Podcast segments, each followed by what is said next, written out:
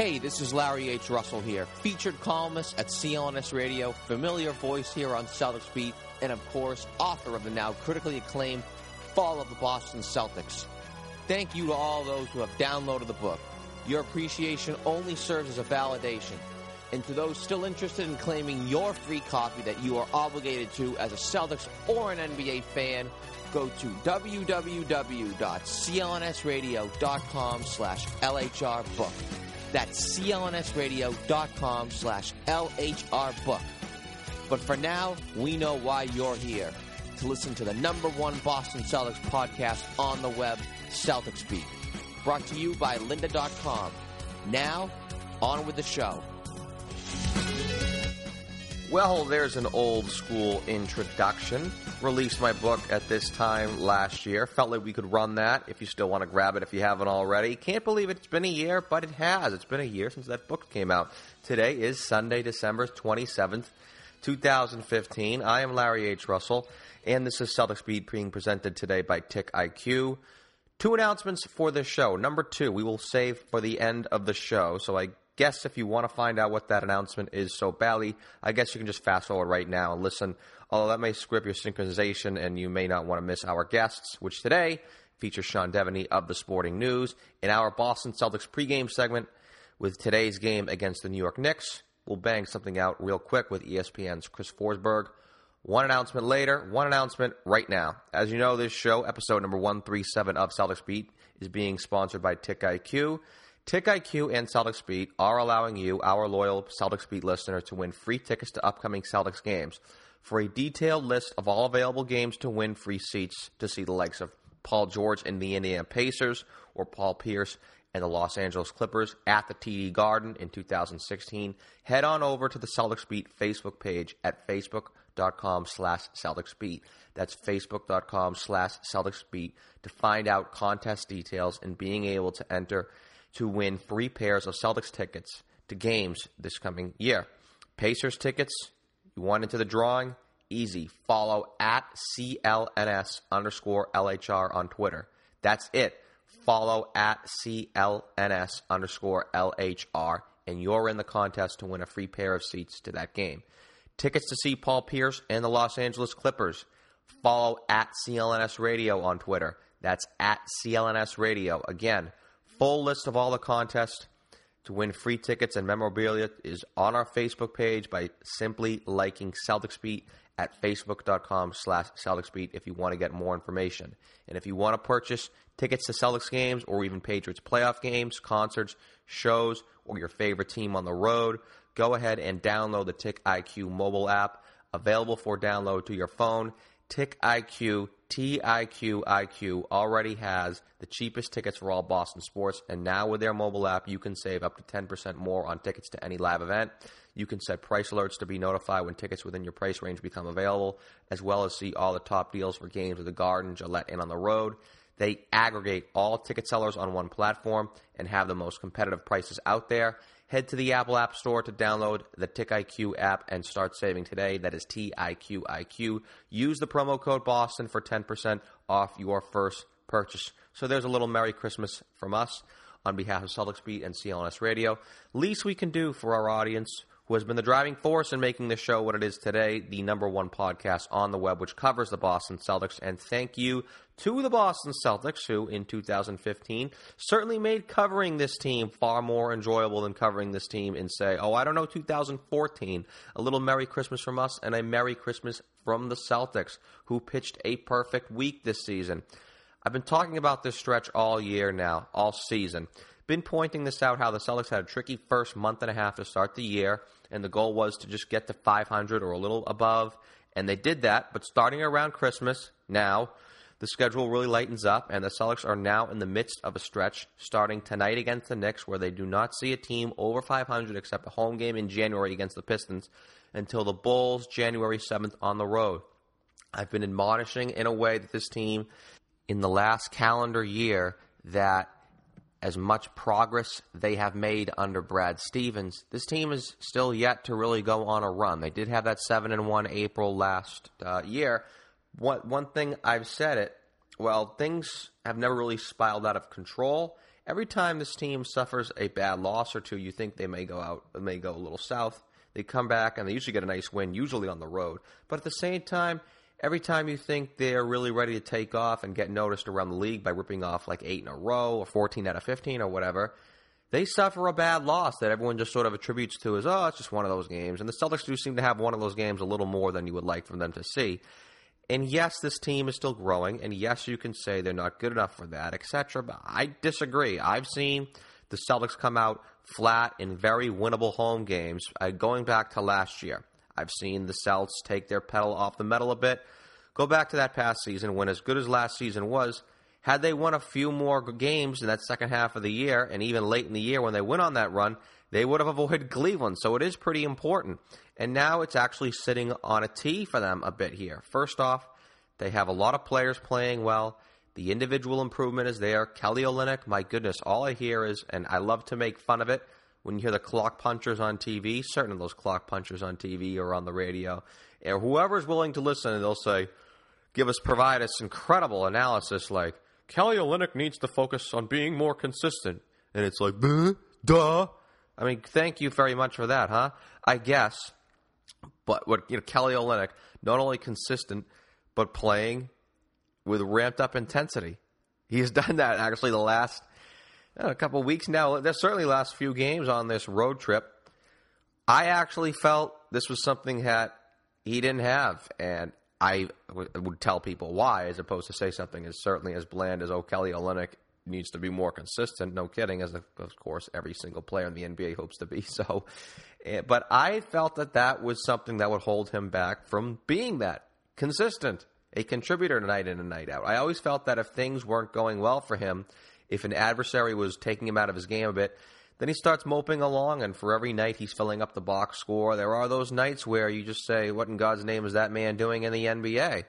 I just think that he had sort of a mental block that he could never really get around. He was easily taken out of his game.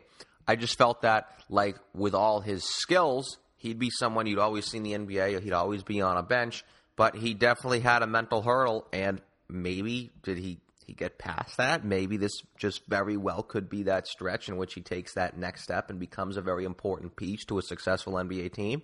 For example, last night in Detroit, he did not set the world on fire, but in past games, that's usually when he's been reverted into being a pretty ineffective player. But he, I thought he was pretty instrumental in that win last night. That's something that's not really been there for him. And down the line, too, with, with everybody on this team, obviously we've talked enough about the leap Avery Bradley has made this season. So this team has players playing well. Last night, all five starters in double figures. Guys playing defense who you never thought could. Re Kelly Olynyk. A lot of players are playing well. A lot of players are improving. This team is playing well. Three game winning streak here, and they're back at it tonight after last night's mini gut check win in Detroit. One more quick thought, by the way. Not Pistons game. I thought that was an easy spot for a letdown. You grab another nice win in Charlotte, then you spend your holiday in freaking Detroit, which nobody wants to do. This team is good at surprising you. You know that. When you thought it's likely they can come out flat in Detroit, they come out like gangbusters and build a strong enough lead for them to hold on to, which they end up doing last night, despite a Pistons run late there. Then, when you think they're riding some momentum and they have a lackluster opponent sitting there right there for them, and you just think you can just peg that game, particularly at home, as a win, that's usually when they suffer a letdown. And lo and behold, here we are. Celtics are back in action tonight against the New York Knicks in Boston. You'd like to think that's a game they should be able to just circle as a W, but we're here to talk about that right now. Our Boston Celtics pregame segment with Chris Forsberg of ESPN Boston is brought to you by AmericanFarmersNetwork.com. Is your New Year's resolution like those of many to lose the weight and get healthy? Well, you can't do that without a clean diet, and science has now proven 100% grass fed, certified organic beef is one of the most nutritional options out there. Let AmericanFarmersNetwork.com provide the staples to your path to effortless weight loss and optimal health with their array of pasture raised and certified organic meat. AFN's animals are raised, cared for, ranched, and harvested on small family farms, not corporate sponsored industrial factories don't listen to faux science regarding meat and stop consuming animals that were likely infested with antibiotics, growth hormones, and grain fed diets. Humane lifestyles for the animal mean an even more healthy lifestyle for you. And that's why American Farmers Network's animals ate right, so you could too. Log on to AmericanFarmersNetwork.com now and begin or continue your journey to peak physical fitness today. Chris, going to give you my most exciting question of the day. Tell me what the Celtics have to do to beat the Knicks later tonight. Uh, you know what? I, it, especially this early in the season, I hate to, to, to default with, to what Brad always says, but I always kind of focus on what the Celtics have to do. And I think we've we've learned at this point if they play defense to their capabilities, if they take care of the basketball, even if their shots don't go down, they're going to give themselves a chance. Now, you know, I guess if you look at the Knicks, you say Carmelo, and you got to slow him, and Porzingis, you don't want to let the let the the, the intriguing rookie uh, get going. But um, I, I just really think that the Celtics need to to play their brand of, of basketball and. Uh, and let's see if they can do that because that's the one thing we haven't seen is that uh, you just don't know from night to night if, if they're going to be able to, to keep that up. That has actually been kind of the big problem of not just the season, but going back to when they really turned things around last January, last February. There's, this team has still yet gotten to the point where you can peg them down for wins. I, I know they played last night and everything, but this is still sort of a game where if you're going to be a team that's going to be maybe not a championship team, but say good enough to be a respectable playoff team, there are games, i.e., Knicks at home, you should be able to just check off in the win column but you're still never really that comfortable with that. I saw, I remember Sean Grande last week on this show, yeah. how this team was 500 or a little bit under since last January. It, it's so true. It's it, you, you, sit there and, and I, I, never can get a good read. I think it's funny. I'll, we'll, I'll drive into games with, with Bill Doyle from the Worcester Telegram, and we'll say, you know, you know, what's your gut tell you tonight?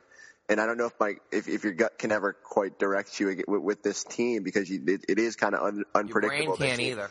Yeah, right. you uh, you tend to, to to to to think these games are the ones that you can take off, like you said, but then they tend to bring, bring their best effort against the the better teams, and they might not win those games, but it, it is something like you know uh, this young team has to kind of get over that that mental hurdle that you know it can't just show up and beat teams, and I don't think they I don't think necessarily that this team feels that way often.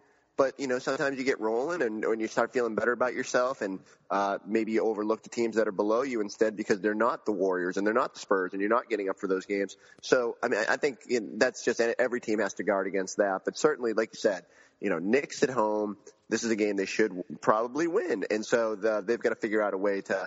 Uh, especially on the second night of a back-to-back, make sure they they bring that focus and, and, and figure out how to win this game. I know we, or what is this we? I'm speaking French here. I know I am sort of venting and fretting in a way, which I guess is probably not what the audience wants to hear, as this team's on a three game winning streak right now. But they've got three consecutive wins under their belt, and their last two road contests against teams that were over 500. This team has that ability to beat playoff teams on the road and at a fairly consistent rate, which is impressive in its own right. But all I hear about is improvement, and not just from the media and intellectual fans, but from the team executives. And here we go. Shameless plug for my book. I go back to when I was writing my book last year, which if you still want to get, clnsradio.com slash LHR book. Anyways, I was talking to Leo Papile for the book, and I remember what he said to me. There are four stages of becoming a great team. First stage, the ability to consistently beat non playoff teams at home. The second is the ability to con- consistently beat non playoff teams on the road. Third and fourth, you can sort of connect the dots and see where I'm going. Anyways, it's like I feel the Celtics have not even mastered that first stage yet, which is such an outlier and goes everything against what Papile said, as this team has the capabilities of beating playoff teams on the road. So it's like there's a nice little benchmark and goal for this team. Let's see if they can master stage one. And you'd like to think that not only that starts tonight with a Knicks home game, but the coming games as well. I'd like to think this team, Chris, should not lose a game until January 7th in Chicago and go on the first real winning streak of the Brad Stevens era. Yeah, and, and like you said, they did. They need to take advantage of these stretches, like the same way I felt like at the start of the year. I think six of their first eight were at home, and you sort of had this feeling like they had to start fast to to really give themselves a chance out of the gate. And well, now looking back, they kind of stumbled. I think what one and three start or whatever it was. Uh, they, but then they kind of figured it out. So you know, you don't want to overreact if they, if they do stumble along the way here, but but you do you start looking at this crowded East, and as ridiculous as it sounds, you wake up some mornings and you look at the standings, and, you, and I think Celtics fans are pretty comfortable with how this team is playing. Like they'd rather, they'd love to see more consistency, but you know, you, you get the sense that they are playing at, at a high level, that their defense is going to give them a chance. And yet you look at the standings some morning and they're outside the playoff picture. So you definitely need to, to start creating separation. And, uh, this is the time of year when you start going into January and, and when the schedule picks up here, you're going to see teams start to separate a bit. I, it, you can't leave potential wins on the table. Uh, you know, even you think back to last year. Now the Celtics had that second half surge, and they sort of they didn't care who they ended up with, but you know, you start thinking about a win or two. Is it a big deal? Well, it might be the difference between seeing the Cavs in the first round, or you know, it, it, it, these no, things matter. Exactly right. The Cavs. It was if they had won, probably th- they had that great finish last year. But I believe had they remember I, we were talking about bad home losses. If you remember losing to the Bucks on a Friday night at the very end of the season last year, that pretty much took them out of the running for the sixth seed, which was very attainable last year with how well they played in the second half and how much Milwaukee collapsed after they made that trade for Michael Carter Williams. And if they say beating the Bucks at home or beating the Pistons at home and then gotten those two wins against Miami at home, that's the difference between them being the sixth seed and maybe playing Chicago a little tighter and possibly even this year could be the difference between winning a round or completely wasting your time and getting destroyed by Cleveland by 15 plus in four games. Exactly. I mean, it ju- it just you know, and I, I, I, I'm listen. I'm the first one to say you don't get too high or too low after a win or a loss. There's going to be times where Next you just game. you know you, you just don't have it. But that being said, you, you gotta you, you, there, you, you still gotta you gotta find that consistency every. And I can't remember the last inconsistent team that gave itself a chance in the playoffs. Like you got to be able to find it and have it when it when it matters. And I just think this would be a really good stretch with you know, even dating back to last week when when when they they played well and kind of rebounded from that that, that little rough stretch. If they can get things going here and uh, and build some momentum, that will really help them. And uh, as as this East starts to figure itself out. I got your inconsistent team that did well in the playoffs, by the way. Yeah, you, oh, what was it? 2010 Celtics. Well, you know what? That is true. I, I guess you could say that. I mean, but that was more because they were old and they just couldn't get it going every night, right? Like, you know, you never knew if, if Rasheed was going to have it, if you know, if, if Kevin and all those guys. So I mean, I, I guess that is true. But, But, uh, I'm not, I'm not yeah, sure I'm I'm ready just to. saying, just for uh, argument's sake, because obviously that does not apply to this team whatsoever. Yeah, I was gonna say, like, I would love uh, if, if, we're, if we want to start comparing this team to the 2010 Celtics, we uh, then we we've just chugged the Kool Aid.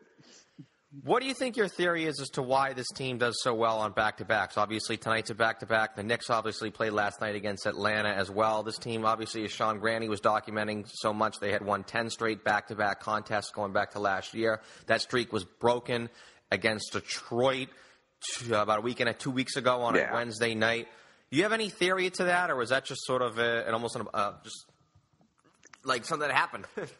Uh, you know, I, I think there is a little bit of, of just dumb luck to it. I think you know what we've seen through in, in, in dating. I guess if we go back to those 2010 Celtics, you know, remember they lost every night on on the second night of a back to back. oh, they were terrible. Yeah, they. They couldn't was, win those games. excruciating. I, I think there is something to the idea that younger teams and teams that with depth tend to perform better in second nights. That and it, maybe it's just again, I think it, it really is a mental thing. I don't think it's a physical thing. I mean, these guys can play two nights in a row and not like to have a huge drop off. I think, but I think I do think there are some teams that for whatever reason just you know mentally don't get themselves up for that next night, knowing it's going to be a bit of a grind. And I don't think the Celtics sort of feel that way. And I think maybe it comes back to coaching. You know, I think Brad has put a very heavy emphasis. It's something he's he said often uh, since he's arrived here is that there will be no excuses uh, for this team on the second night of back to backs, and that uh, you know that if they're going to accomplish what they want to accomplish as, as as a potential playoff team, then they need to to win those games. You know that streak was just really bizarre. Like to win ten second nights of the back to back on road games. Like that's the the percentage. I thought it was something like 31 percent uh, typical winning percentage. And for the Celtics to rip off 10 in a row uh, is is just one of the the most random streaks we'll see, especially for a team like this. Uh, the, the the the funny thing about tonight is is that it's a home. Like it feels like the Celtics very rarely have second nights of back to backs at home, and so that shouldn't that you- start thinking, well, that should help them, but I don't know. Maybe there's you come home after you know this holiday and and bouncing around on the road. Uh, I, they, like you said, it's it, this is a mental game. They've got to figure it. They've got to figure it out. You should be in a good mood coming home from spending Christmas in arguably the worst city in America. So you should, like, they should come out feeling like really, really good. Like, yay! How about a little Knicks scouting report? That's a team I really don't watch too frequently. I know Porzingis got off to a great start at the beginning of the season. He sort of hit a wall a little bit there. Is want to tell me a little something about the Knicks as much as I need to know about them? You know, you know about as much as I do. Uh, Like, I'm interested to see him because I haven't seen a whole lot of him. I'll tell you, I saw Porzingis at summer league, and I was really intrigued because I think, like a lot of us, we, you know, we, he was a mystery. Like he was intriguing, but it it was a Knicks draft choice, so you just naturally thought it was going to be a bust and it was going to be terrible, and they would pick the wrong guy. But um, I mean, the kid is is really something special, and I love the fact that he's got all this charisma and and and you know you just can tell he's going to be a star, and you know he's got the tools to to make that necessary, and he's got the way he's embra- embraced it, being in a big city, and and the hype and uh, Latvian rap videos and all that. It's it's pretty cool. Uh, I don't know how it's going to play out as a team. You know, it, it, the Knicks look like they're you know kind of what we expected, maybe a little bit better. Um, they've they've they've got the some individual talent there, but I just don't think that we look at that next team and say that this is a contender in, in this sort of crowded East. So it's going to be interesting to see what happens because, like you said, as Porzingis comes back down to a little bit more towards reality as a rookie, and do the Knicks start thinking ahead to the future, and everyone's sort of wondering what what's going to happen with Carmelo. Will they move him? Uh, you know, they've got a lot of tough decisions to make, and, and, and that's never easy. You know, I think there's some Celtics fans out there that are kind of eyeing that situation. And because again, Celtics are, you know, forever going to be looking at every guy that comes available and trying to find that, that, that potential person to push him over the top. You know, I don't know if, if, if you can add Carmelo to the list of guys like DeMarcus and oh, Dwight Howard. Oh my goodness! I know. That, well, that was no, the you know that was the best part of Christmas was that much of the media wasn't working. And as I said to Sean a little earlier, coincidentally, there were no DeMarcus Cousins rumors over Christmas with barely anybody working. well, you know what? Rumors, no trade ideas. Now that's the new thing. Is just oh, screw the. Rumors. You know what? We'll just go with the trade ideas.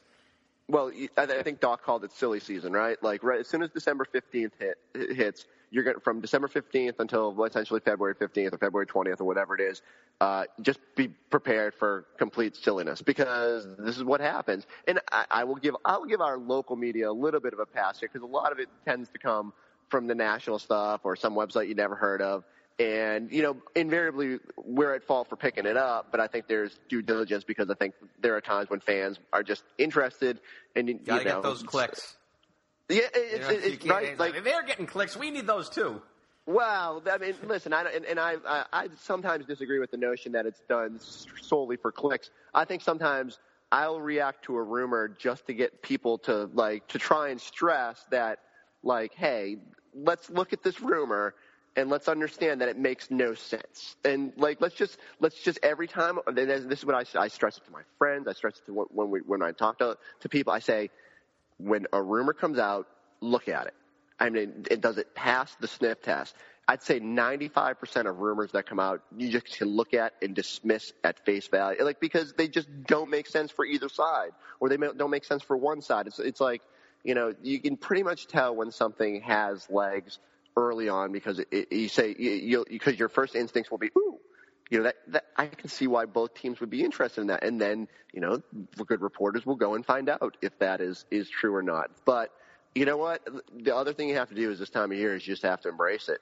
As it, it, as silly as, as it gets, you know what? It, it, it it's kind of fun. I think, especially as we get closer to February 20th, uh, it, it the heightened interest in the league, the heightened interest in in the teams is a good thing. You know, I know it drives people nuts when when when bogus stuff comes up, but it's just almost impossible to sort out. And you just gotta, again, you gotta be diligent and, and, and try to figure out. Trust. You, you should when you when you're making your Twitter list, put the people you trust in there and the people you At know that are ESPN providing. Forsberg, I assume, was obviously in there. Well, I would hope so, but you know what? You know there there are plenty of others uh, on this beat that are that are digging through the through the uh, through the, the rough stuff to to figure out what's uh, what's true and what's not. So uh, you know, it, it, but but I, like I said, it I think it more often than not it's harmless and it's fun, and and then sometimes when people sit there and get their Demarcus Cousins for Jordan Mickey trade rumors, then you sort of say, okay, that's probably not happening. I think also to do with like what's frustrating mostly about Cousins is that Sacramento has done everything in their power to keep him. Like I think the media is almost forcing him on the market, and because the Celtics are obviously the team with the most assets and have a history of taking on trouble players, the media just sort of just kind of just creates like, oh well, it, he'd be a good fit for Boston if and when he's ever on the market, which is probably going to be never as long as Vlade Divac or all the, the randoms in charge in Sacramento because they're they've run through every single coach they could possibly imagine, and now there's obviously talk they'll, they'll run through George Karl, but there's never even like a shrivel of discussion that they are at all interested in putting Cousins on the roster. They are doing whatever th- everything in their power to make things work with him out there. Yeah, and, and, and even when Danny was and on the radio, still talk about it. Yeah, you know, and, and that's unfortunate. I don't know when that one will die.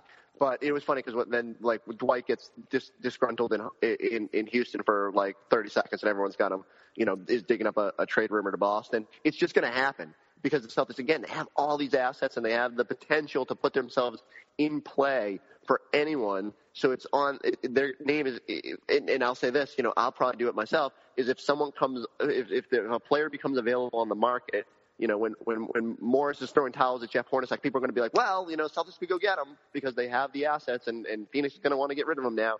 It, it's like, you know, it's, it's almost too easy to just lump the Celtics in. But, you know, uh, if you're a Celtics fan, the way you got to look at it is that's a good thing because that means your team has put itself in position to at least get in a conversation on any guy that's out there. And then it's, it's up to your, your GM and your, and your brain trust to identify the people that can help you, help you most. You know, I don't think anyone was sitting here saying, you know, the Celtics, if Isaiah Thomas becomes available, that's the guy they got to go get. You know, these things, the market's going to play itself out. Things are still way too crowded in, in, in the East and in probably the West too to, to really know which guys are going to end up moving by February. You just got to trust that, that Danny's going to be diligent. And, uh, you know, the, speaking to your point about Cousins too, is that I think what we've seen, especially in, in recent years, is the Celtics put a really heavy emphasis on character guys. And, you know, not, and, and I think that's maybe most prevalent in the draft. Like, you know, I'm not saying that they're going and getting all, all, like, you know, Boy Scouts and stuff like that, but they, they definitely put a value on high IQ guys who come from basketball families who, you know, are going to be invested in the game. I think they just have seen there's a track record where, you know, those guys are more likely to develop in this system. And so, yeah, like when the when the guys who who maybe uh, haven't been able to to coexist with coaches comes up, uh, I think it's a, it might be a little bit more leery than say back in 2010 when you knew that you could bring a little bit of a head case in and you had Garnett and you had Pierce and you had Doc and you had all these veterans to kind of keep them in line. You don't have that right now, so you don't have that that freedom quite as much to just bring in a guy that could could mess with your chemistry. I think they understand they've got a pretty good thing going on here and, and they've got to bring in the right parts. Obviously, this is the pregame show. I I got to blame myself for getting off track here, but this is the most important part as to why we have to.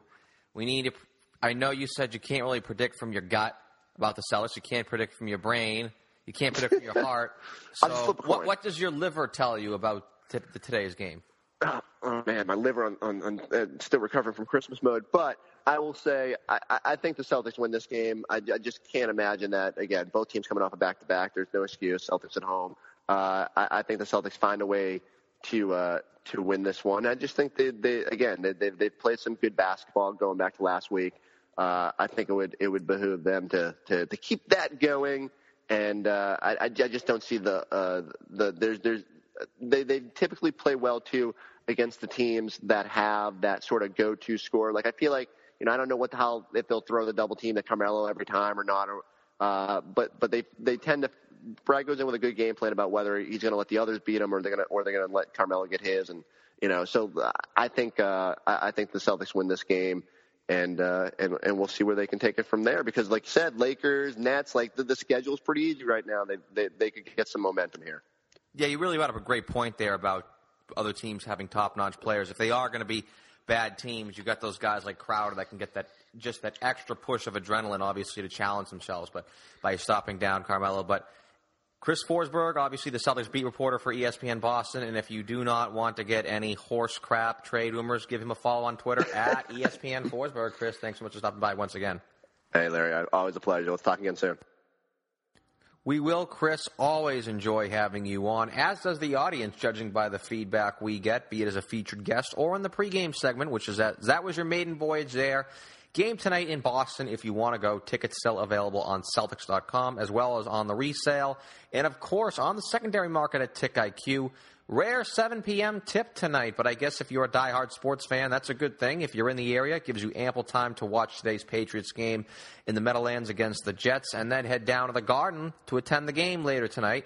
Or, of course, if you want to watch it on TV, 7 p.m. tip tonight on Comcast Sportsnet. And if you're out of the area, game is available as the national broadcast on NBA TV. So, looking forward to the game. And me personally, I'm looking forward to its conclusion. I hope this is a game the Celtics can just bank want to continue to grow as a team, there are games that you should that should just be automatics that you can just chalk up, and you'd like to think the Knicks at home would be one of them, as Chris said. But to transition here onto today's featured guest, which is Sean Deveney. a lot of discussion leading up to Christmas regarding DeMarcus Cousins and some other players. I've been saying it's baloney all along. We'll see what one of the best NBA insiders in the business has to say on the other side of the break.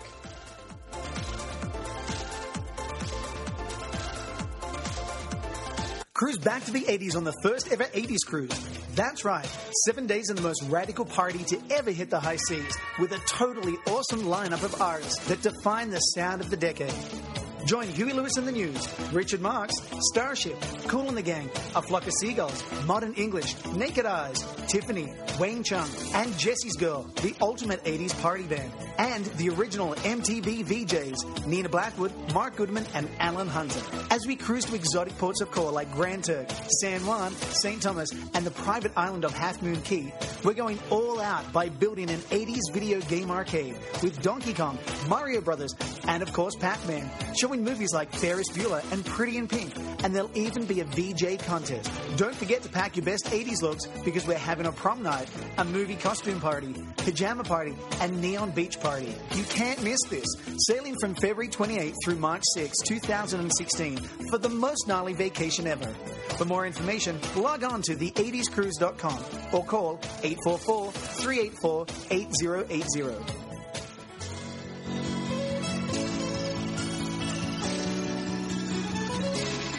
Hi, this is Brent Barry, and you're listening to Celtics Beat on CLNS Radio. Brought to you by American Farmers Network. To receive all the big benefits of small family farms and to eat healthy, log on to AmericanFarmersNetwork.com.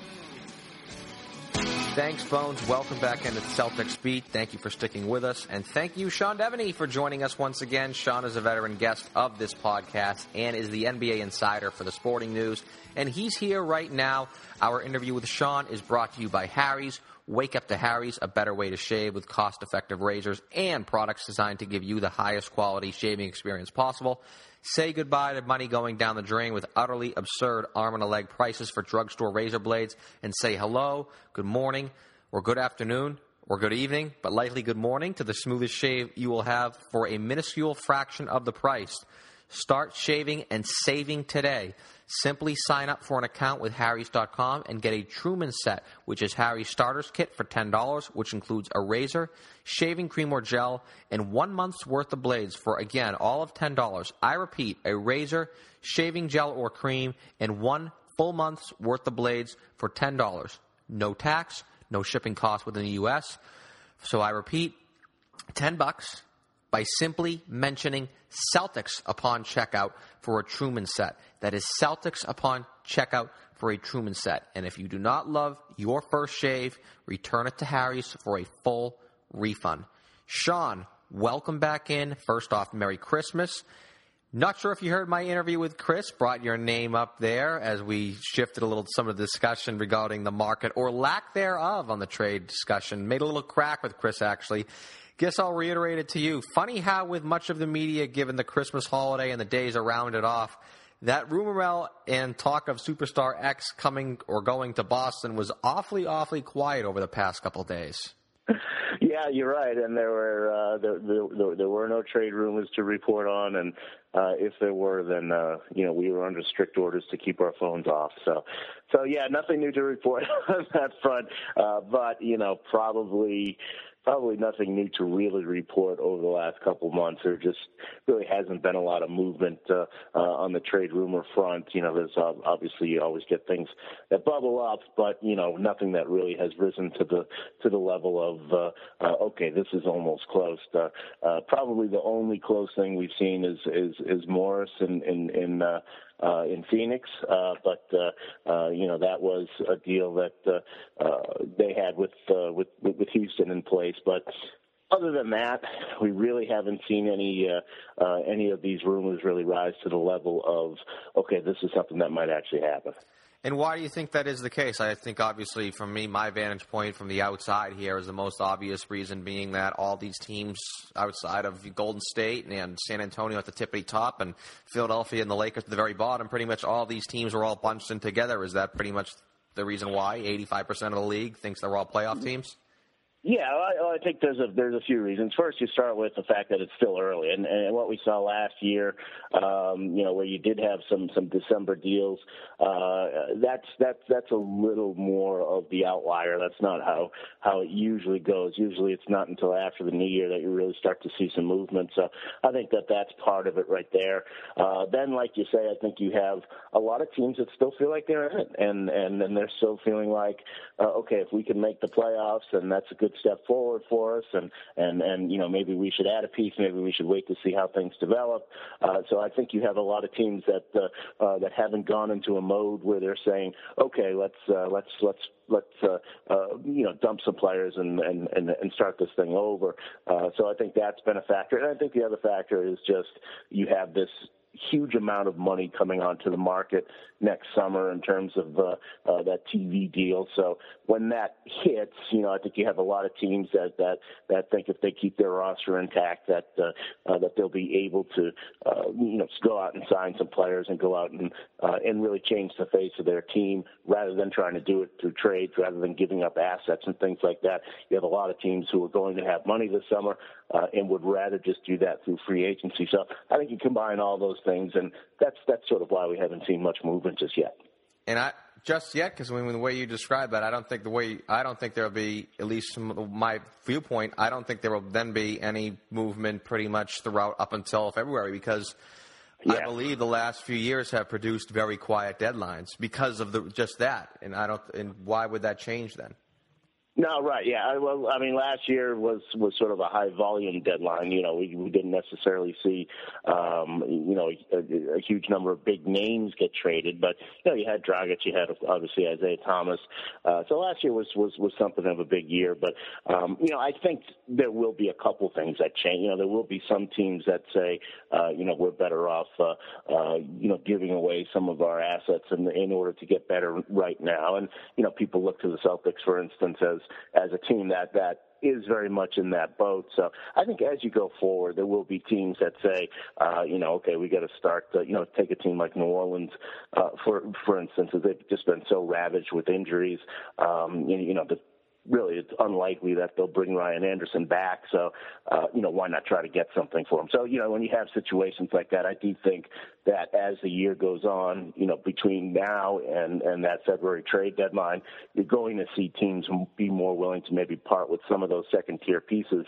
Uh, but yeah, you know, I, I don't think it'll be a huge deadline for sure. I think, I don't think it'll be, uh, in terms of volume or quality, uh, what we saw last year. But, uh, but, but, you know, I do think that this will be, uh, uh, there will be some movement between now and February. That's, that's certainly the way, uh, it always seems to go. That type, these types of comments, though, have gotten me thinking. You always hear that cliche phrase regarding age of you never know what Danny Ainge is going to do, and I guess that's the case if you sort of look at it from a very simple mindset. But I've always found Danny Ainge to be pretty predictable over the last 12 years he's been general manager with the Celtics. He's always been one to sort of maximize value. And with the way you're describing things and the way I've been looking at things, this is clearly a seller's market. Even though this team is in playoff contention, could he still say, you know what, it's still about the long term process here, and if if it's going to be a seller's market, maybe he could sort of capitalize on some middling talent?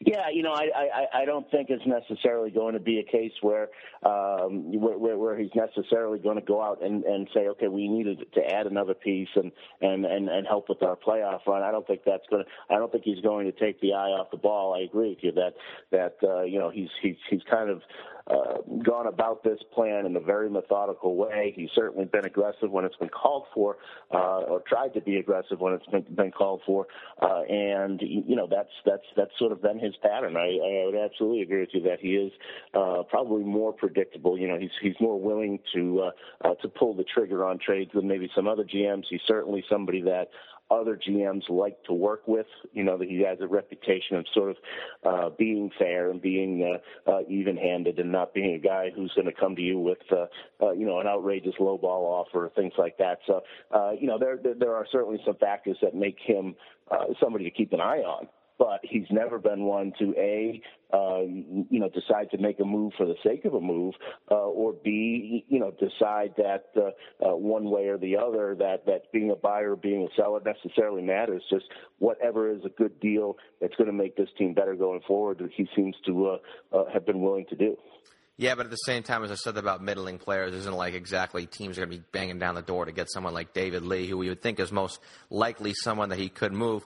Although I don't think it's even possible with obviously with all the television money, as you said, coming in. No one's exactly going to be lining up their big contracts to take on whatever that type of salary David Lee makes. Just the same way, no one's really lining up to take Joe Johnson off the Nets' hands, making fifteen or whatever, close to twenty million dollars do this. I asked this last week to Sean Grande in that could Brad Stevens, in your eyes, would it be beneficial to him if this team trimmed a little fat for Brad Stevens, or is just sort of like go as it is, and if you can get a really good deal, just like Isaiah Thomas last year, then take it? Yeah, you know, I, I, I when you watch this team and you see how they've handled their rotations, um, you know, it's definitely to the point where uh, they almost have too many similar uh, pieces, and and uh, and and it is tough to figure out. And you can kind of tell that right from the beginning of the year that that's how it was going to be. Um, you know, I I don't know necessarily how you trim the fat though. You know, when you say that, uh, you know, he, he's like I said, I don't think you're going to give anybody away.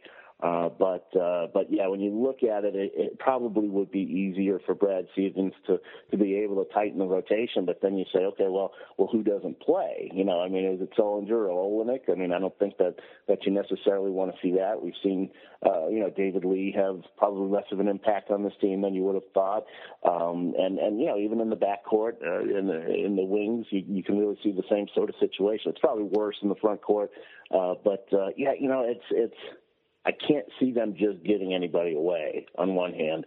Uh, but on the other hand, I do think it would be easier for Brad Stevens. But, uh, you know, I'm, I'm, I'm pretty sure that Stevens has had the same mindset pretty much since he took this job, and that is I'm going to coach the players who are here, and, and we'll deal with it. You know, whatever they need to do to get this team where where, where it's got to be, uh, you know, I'm going to deal with it. So I, I, I can't see them necessarily, you know, just giving guys away because they think it'll be better for the rotations. I think that uh, uh, that they're still going to try to maximize value uh, right through the trade deadline and, and, and probably beyond. You know, I mean, as we saw last year, uh, that's the, the draft nights a very very busy trading uh, uh, trading time as well. So um, yeah, I, I would expect them uh, uh, to try to hang on to pieces rather than just to uh, rather than just to get rid of them in order to make it easier on Brad. Yeah, that's something that I disagree with. Not disagreeing in how you're saying it, just sort of disagreeing in the mindset. I firmly believe that's what's gotten the Celtics in the predicament that they're in, in that mm-hmm. it's always been about quote unquote maximizing value and maximizing future trades down the line. And I do think that there was a point where Danny Ainge is just going to have to sort of take his pedal off the metal in that regard, where it's just not about accumulating every last nickel and dime worth of assets. I hate using that word, but we'll use that there. And I think David Lee is sort of that situation. I did not like when they traded for him in July. They thought after they signed Amir Johnson, they brought Jerebko back. They drafted Mickey. They already had Sullinger and Olynyk. There was really just there's a point in time where you have to say, okay, we kind of are, are all set right there, rather than oh, geez, maybe we can get David Lee. Maybe we can see he, he'll do something on the last day of his, you know, last year of his deal. We'll be able to move him. And I just think that that's as to why that they're in the predicament and in is why I and why you say that the Celtics are not just going to make a trade for the sake of making a trade. And certainly I agree with that. But if this team dumped David Lee and he went and played somewhere else and he played very well, it's not going to kill the franchise if you got say short-ended in the trade. Well, you know, certainly I would I would I would understand that point of view, but you know, let's be honest. How much how much better are they going to get? By dumping David Lee? You know, how much how much better is that going to make them? Are they going to become, uh, you, you know, a team that, that that sort of catches fire? I guess it's possible, but I, you know, I just don't think that that that's necessarily how uh, how he's approaching it. And you know, I could certainly see the value of trying to maximize. Hey, you know, you've got this season. Let's let's let's not throw this season away. Uh, you, you know, just just to hold on to uh, a couple extra guys and see if you can get some second round picks out of them. Uh, but at the same time, you know, I, I I think he's had a plan, and uh, you know, I, I it's admirable when a guy makes a plan uh, in a in a GM's office and and and really sticks with it because uh, so often you see those things get blown up before they uh, before they really get rolling. So you know, I, I I guess I am still in a mode where I would give him the benefit of the doubt on that.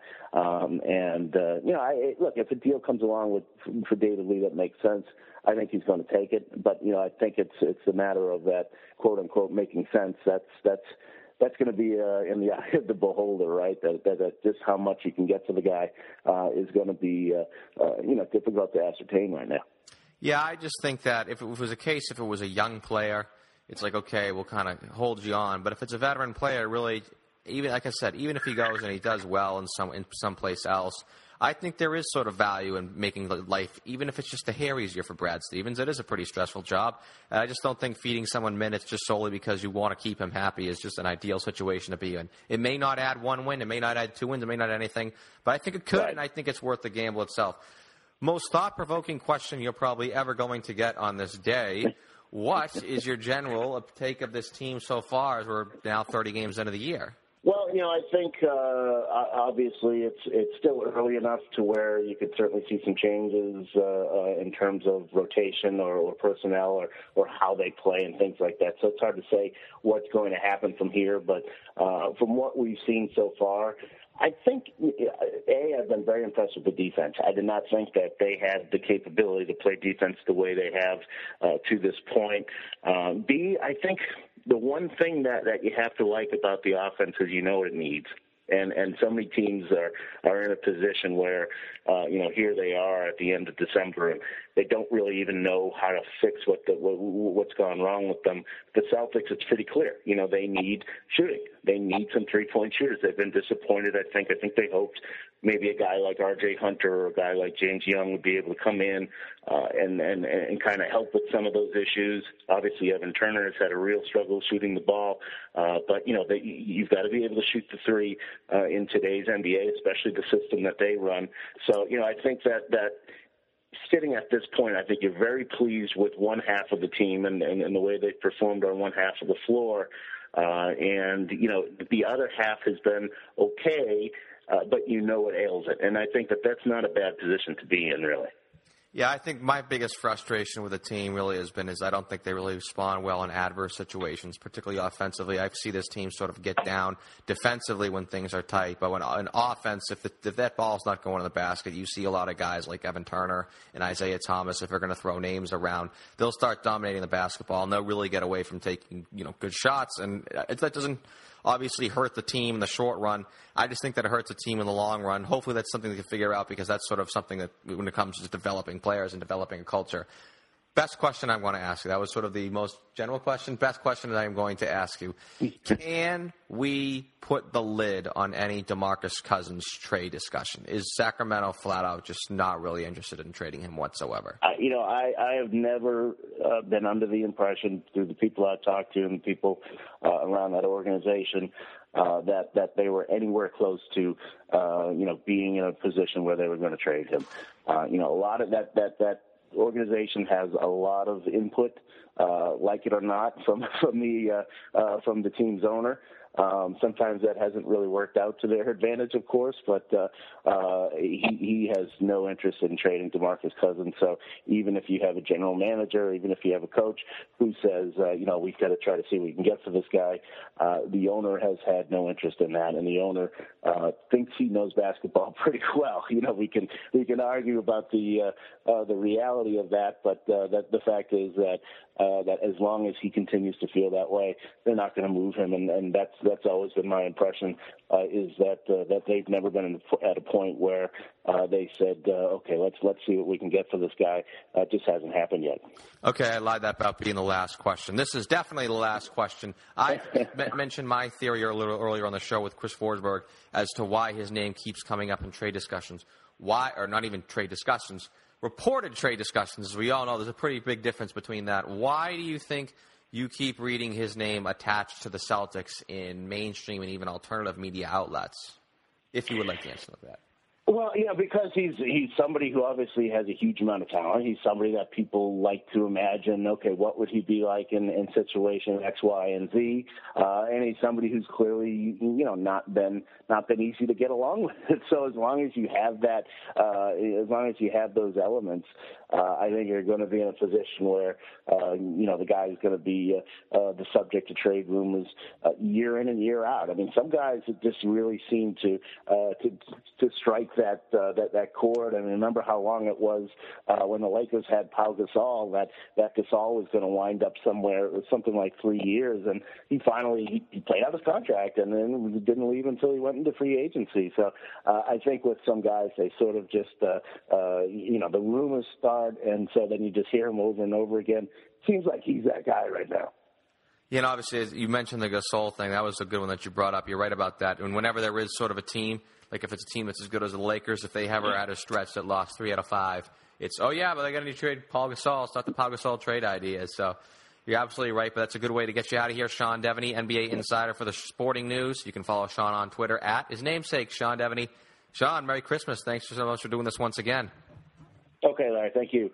I tell you what, after both of those interviews, I came to the conclusion while as much as it frustrates me as a fantasy, corporate and mainstream media outlets get caught up in trying to keep up with these shady blog sites and trying to get their traffic and their clicks, and therefore I don't want to false, you know, they don't falsify it, but they certainly do pump up and inflate things that are not there.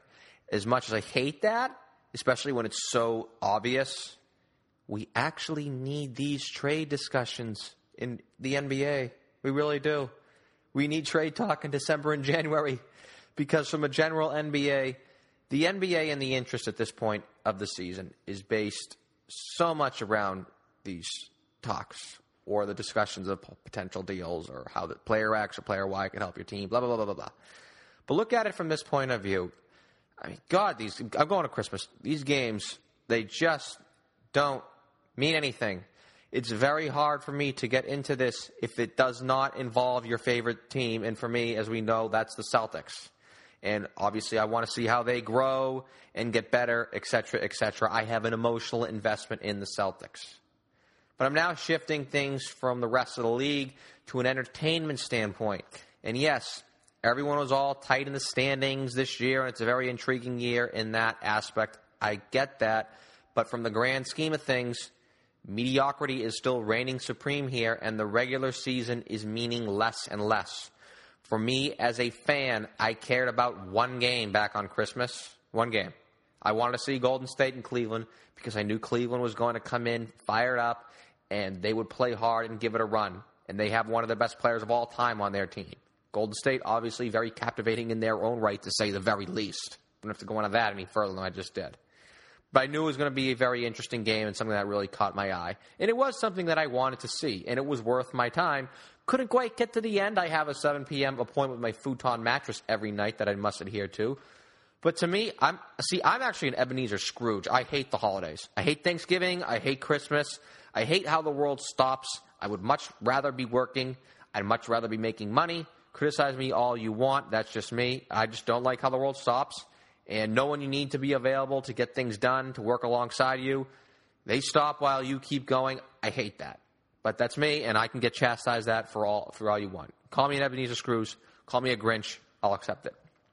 But if we are going to stop the world, and now that we've bastardized these holidays in America, and it's all about buying crap that we don't need, it's all about watching TV so we can watch a ton of advertisements to buy more crap that we don't need, that's, that's why we get an array of football on Thanksgiving, no matter how watered down it is. That's why we get five freaking basketball games on Christmas. Five basketball games on Christmas. For me, at least, I like to consider myself more of an intellectual fan. I need to be captivated to an extent to watch one or more NBA games in a day that does not involve a team that I have said emotional investment in, that being the Boston Celtics. And to do that, the NBA needs to rectify this issue. Their regular season needs to be far more attractive and attracting their intellectual viewer to watch more than one game on Christmas. They cannot have a regular season that does not mean as much as it should. A league where there's technically one to three, three max, no more, one to three teams that can win a championship in this particular season. That being, of course, Golden State, San Antonio, Cleveland. Everybody else cross lines to them, forget about it. It doesn't work for me to be force fed five freaking games. At this point, just air one. That's asking for a little bit too much, I know, as there are people who sadly spend hours in front of their television, but I mean, should have just aired Cavs Warriors. No, it's all about the masses. It's all about the degenerate gambler crowd or the mommy's basement crowd who park their butts on a couch and watch sports all day. I, I guess I can accept that, and that's why we're going to get the five games or all these games, the multiple games. But if our holidays are going to be based around what's on TV, can we at least get good teams?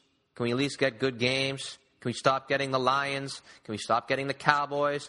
Can we not get freaking Pelicans Heat at high noon? I, I don't know why I'm going. I'm discussing this. Like it should be. It's, today's after Christmas. Just it's. Uh, hey, whatever. It's 3 a.m. I'm on an empty stomach. I need my steak and eggs. I do know I got quite the reaction from my friends giving them American Farmers Network for Christmas. That was the high end for me. But I do hope actually now let's get let's get we got to put a more positive spin in this. I got a deep breath. I do hope you had a great holiday. I do hope that, despite my little little way there to conclude this show over these last few minutes, that you did enjoy the show enough to come back next week because next week I did not forget what I said at the beginning of this show. Our second announcement. Here it is. On this broadcast next week, glory, glory, hallelujah for much of our audience. I will not be here next Sunday, but Celtics Beat will be, and will be with a reunion of sorts. The old Celtic Stuff live team of John Duke and Justin Poulin, they are back. They will host this show on next week's edition. January 3rd, 2016. It's all theirs. I believe they have Mark Spears of Yahoo Sports coming on. So, to all the throwback podcast listeners, Merry Christmas. And to our newer uh, podcast audience over the last few years who may not as be familiar with Celtic Stuff Live, tune in next week as John and Justin will be back and will be back on the CLNS radio airwaves. So Merry Christmas again. Happy New Year. I'll be checking out for some time. No episode of Unfiltered this week. That will return after the new year. I will not be here next Sunday, but I'll be here plenty in 2016. Don't get too excited. I won't be here next Sunday, but Celtic Stuff Live will be here. So now's my time to give these wishes to our audience, that of which we are ever so thankful for on a week in and week out basis. Have a great and safe new year.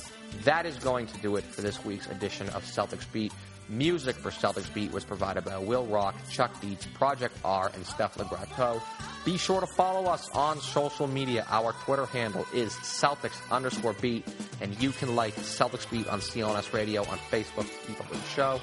We'd love to thank our guests, Sean Deveney of the Sporting News and Chris Forsberg of ESPN Boston, as well as our sponsors, TiqIQ, Harry's, and American Farmers Network for making this all possible. For our staff writer, Eddie Santiago, program director, Nick Gelso, and myself, the executive producer and host of Celtics Beat, I am Larry H. Russell. Next Sunday, I'm out. Celtic Stuff Live is in. This is Celtics Beat, powered by CLNS Radio.